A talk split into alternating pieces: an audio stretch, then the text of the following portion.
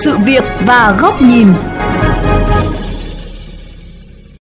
Thưa quý vị thính giả, sau 5 năm thực hiện nghị quyết 54 thí điểm cơ chế chính sách đặc thù đối với thành phố Hồ Chí Minh đã phần nào phát huy được hiệu quả, song cũng còn tồn tại một số khó khăn vướng mắc nhất định.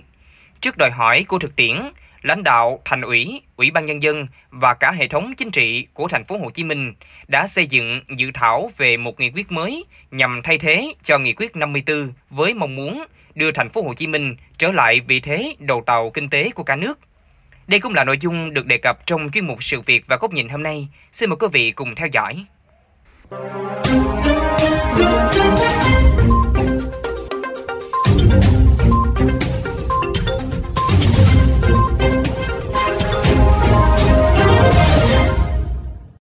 Chỉ trong vòng 3 năm kể từ năm 2020 trở lại đây,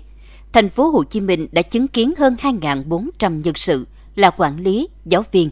cán bộ nhân viên ngành giáo dục phải bỏ việc, nghỉ làm.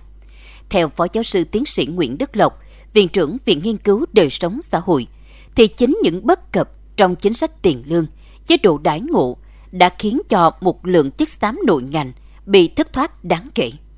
Ông Nguyễn Đức Lộc cho rằng vấn đề cải thiện đời sống cho giáo viên nói riêng, người lao động nói chung hay rộng hơn là nâng cao chất lượng nguồn nhân lực cần phải được quan tâm nhiều hơn trong nghị quyết thay thế cho nghị quyết 54 trước đây. Chúng ta hay nói rằng là nhân lực là tài nguyên của thành phố hay là tài nguyên của doanh nghiệp. Nhưng mà đến lúc khó khăn nhất thì cái tài nguyên đấy bị thanh lý đầu tiên. Việc cải tiến đầu tư vào hạ tầng xã hội sẽ là một nơi để chúng ta thu hút cái sức hấp dẫn bởi vì không chỉ dừng lại ở thu nhập mà nó là cần một cái môi trường sống tốt. Bên cạnh vấn đề về ổn định và nâng cấp chất lượng nguồn nhân lực, thì câu chuyện về thu hồi đất, giải phóng mặt bằng, bồi thường tái định cư cho người dân bị ảnh hưởng khi triển khai dự án vẫn là điểm nóng nhất mà thành phố Hồ Chí Minh phải khẩn trương tháo gỡ. Ông Nguyễn Văn Dầu, nguyên chủ nhiệm Ủy ban đối ngoại của Quốc hội nói. Việc quy định bồi thường về đất rồi bị thu hồi có chỗ ở điều kiện sống bằng và tốt hơn chỗ cũ. Nói câu rất hay,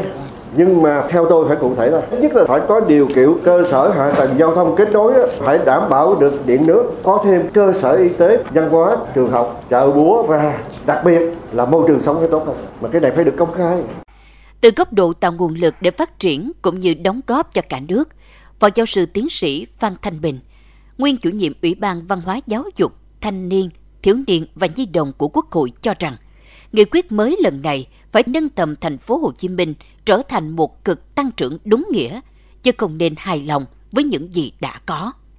Chứ gì chúng ta cứ nói tiếp tục như thế này Rồi cứ là đóng góp thành phố Hồ Chí Minh cho cả nước là 25% Và 25% bây giờ không phải như 25% trước. Nhưng chúng ta vẫn có thể tạo một cái cơ chế hơn nữa. Mà nếu chúng ta tạo được cái điều này Thành phố Hồ Chí Minh sẽ bật lên rất nhiều. Đương nhiên không phải như ngày hôm qua. Trong bối cảnh cuộc cách mạng công nghiệp 4.0, tiến sĩ Nguyễn Sĩ Dũng, nguyên phó chủ nhiệm văn phòng Quốc hội cho rằng thành phố Hồ Chí Minh cần phải có sự thích ứng nhanh hơn với những công cụ đặc thù. Ta có thể quan niệm toàn bộ cơ chế mà cho thành phố Hồ Chí Minh thử nghiệm này này là một sandbox và nó có công cụ để đo đếm cái kết quả của nó hoặc là mình trở thành một số sandbox theo nội dung ví dụ như là fintech để trở thành trung tâm tài chính về chính quyền đô thị là một sandbox khác cho thành phố Thủ Đức. Cái thứ ba là cho startup. Tiến sĩ Võ Trí Thành, Phó Viện trưởng Viện Nghiên cứu và Quản lý Kinh tế Trung ương cho rằng, Nghị quyết 54 đã không đủ sức giải quyết những vấn đề đang đặt ra hay những yêu cầu từ thực tiễn của thành phố Hồ Chí Minh.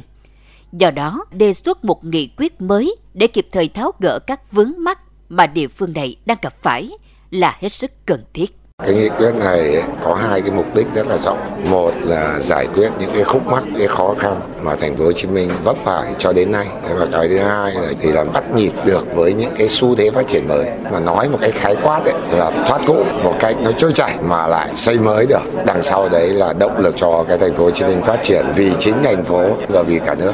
Nhận định về điểm thuận lợi mà nghị quyết dành cho thành phố Hồ Chí Minh lần này nếu được Quốc hội thông qua, tiến sĩ Trần Chu Lịch, thành viên Hội đồng Tư vấn Chính sách Tài chính Tiền tệ Quốc gia cho rằng, Nghị quyết 31 của Bộ Chính trị mới đây đã yêu cầu rất rõ về cách triển khai. Do vậy, nghị quyết này sẽ không mất nhiều thời gian để đi vào thực tiễn. Lâu nay chúng ta ra nghị quyết là ra quyết sách, nhưng khi Quốc hội ra quyết sách nhưng quyết sách đi vào cuộc sống thì nó qua trùng trùng điệp điệp nghị định thông tư mà cái đó nó mới bước thì lần này nghị quyết quốc hội không phải thực thi ngay mà chính phủ ban hành nghị định chi tiết nghị quyết này. Và trong tương lai tất cả chi tiết này chỗ nào nói là chính phủ quy định vân vân là thì nghị định hết. Và khi thực thi bộ máy hành chính thành phố này chỉ cầm nghị định này làm còn không có nghị định thì làm theo quy định hiện hành. Và lúc đó không sợ sai. Để chuẩn bị cho việc trình Quốc hội tại kỳ họp sắp tới cũng như quá trình triển khai nếu được thông qua nghị quyết này, ông Phan Văn Mãi, Chủ tịch Ủy ban nhân dân thành phố Hồ Chí Minh cho biết. Ờ, trước mắt thì chúng tôi ờ, đang ờ, tập trung phối hợp cùng với Bộ Kế hoạch Đầu tư, các bộ ngành trung ương để tham mưu cho chính phủ hoàn thiện hồ sơ trình Quốc hội và song song đó thì chúng tôi cũng chuẩn bị các cái đề án, kế hoạch để làm sao là ngay khi Quốc hội thông qua thì có một số nội dung thành phố có thể chuẩn bị để trình cho Hội đồng dân để triển khai từ tháng 7 năm 2023. Chúng tôi rất là kỳ vọng khi nghị quyết này ban hành sẽ được tổ chức thực hiện ngay và sẽ mang lại những kết quả góp phần giải quyết các cái vướng mắt cũng như tạo sự phát triển đột phá cho thành phố.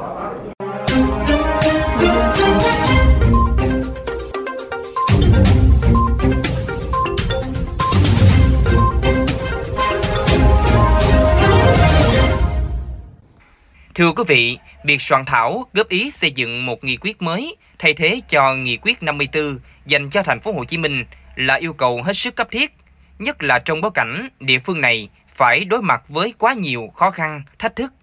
Từ thực tiễn triển khai nghị quyết 54 cho thấy, nghị quyết mới không nên chỉ dừng ở mức thí điểm mà phải là cơ sở pháp lý vững chắc, chặt chẽ, hiệu quả và thực sự đột phá để giúp cho thành phố Hồ Chí Minh quay trở lại với quỹ đạo phát triển của mình. Đây cũng là nội dung bài bình luận do nhà báo Huy Hoàng thực hiện ngay sau đây. Xin mời quý vị cùng theo dõi.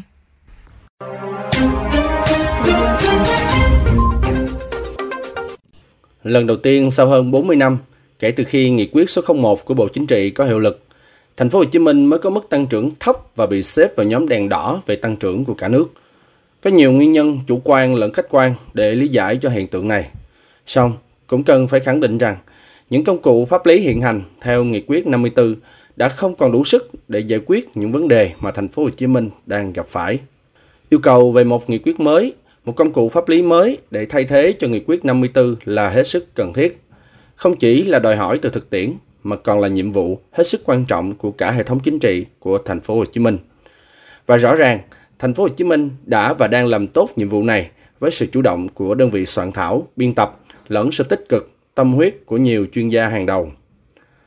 Điểm nổi bật của nghị quyết mới lần này là các cơ chế, quyết sách sẽ không chỉ dừng ở mức thí điểm mà đã được nâng tầm, cụ thể hóa thành những công cụ pháp lý cụ thể, rõ ràng để có thể giải quyết tốt hơn những điểm nóng lâu nay của thành phố Hồ Chí Minh như quản lý đầu tư, tài chính ngân sách, quản lý đô thị và môi trường, cơ chế thu hút nhà đầu tư chiến lược, công tác quản lý khoa học công nghệ, đổi mới sáng tạo, xây dựng chính quyền đô thị hay phương thức phát triển thành phố Thủ Đức, vân vân.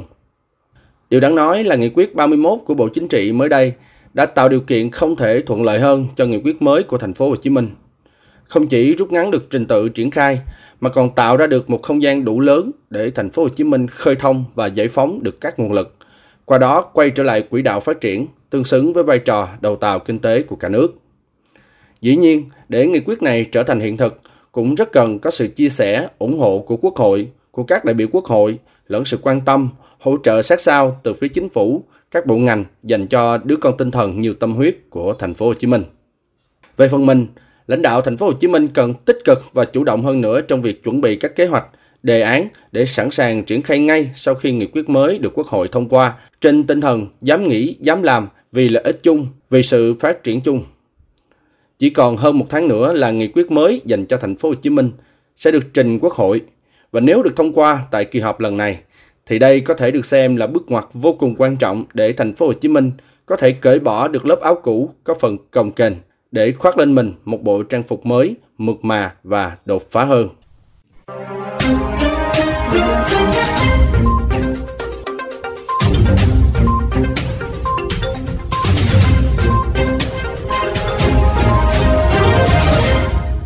Thưa quý vị, đến đây thời lượng của chương trình Sự Việc và Góc Nhìn cũng đã hết. Xin chào tạm biệt và hẹn gặp lại quý vị trong các chương trình lần sau trên VOV Giao thông, Đài Tiếng Nói Việt Nam.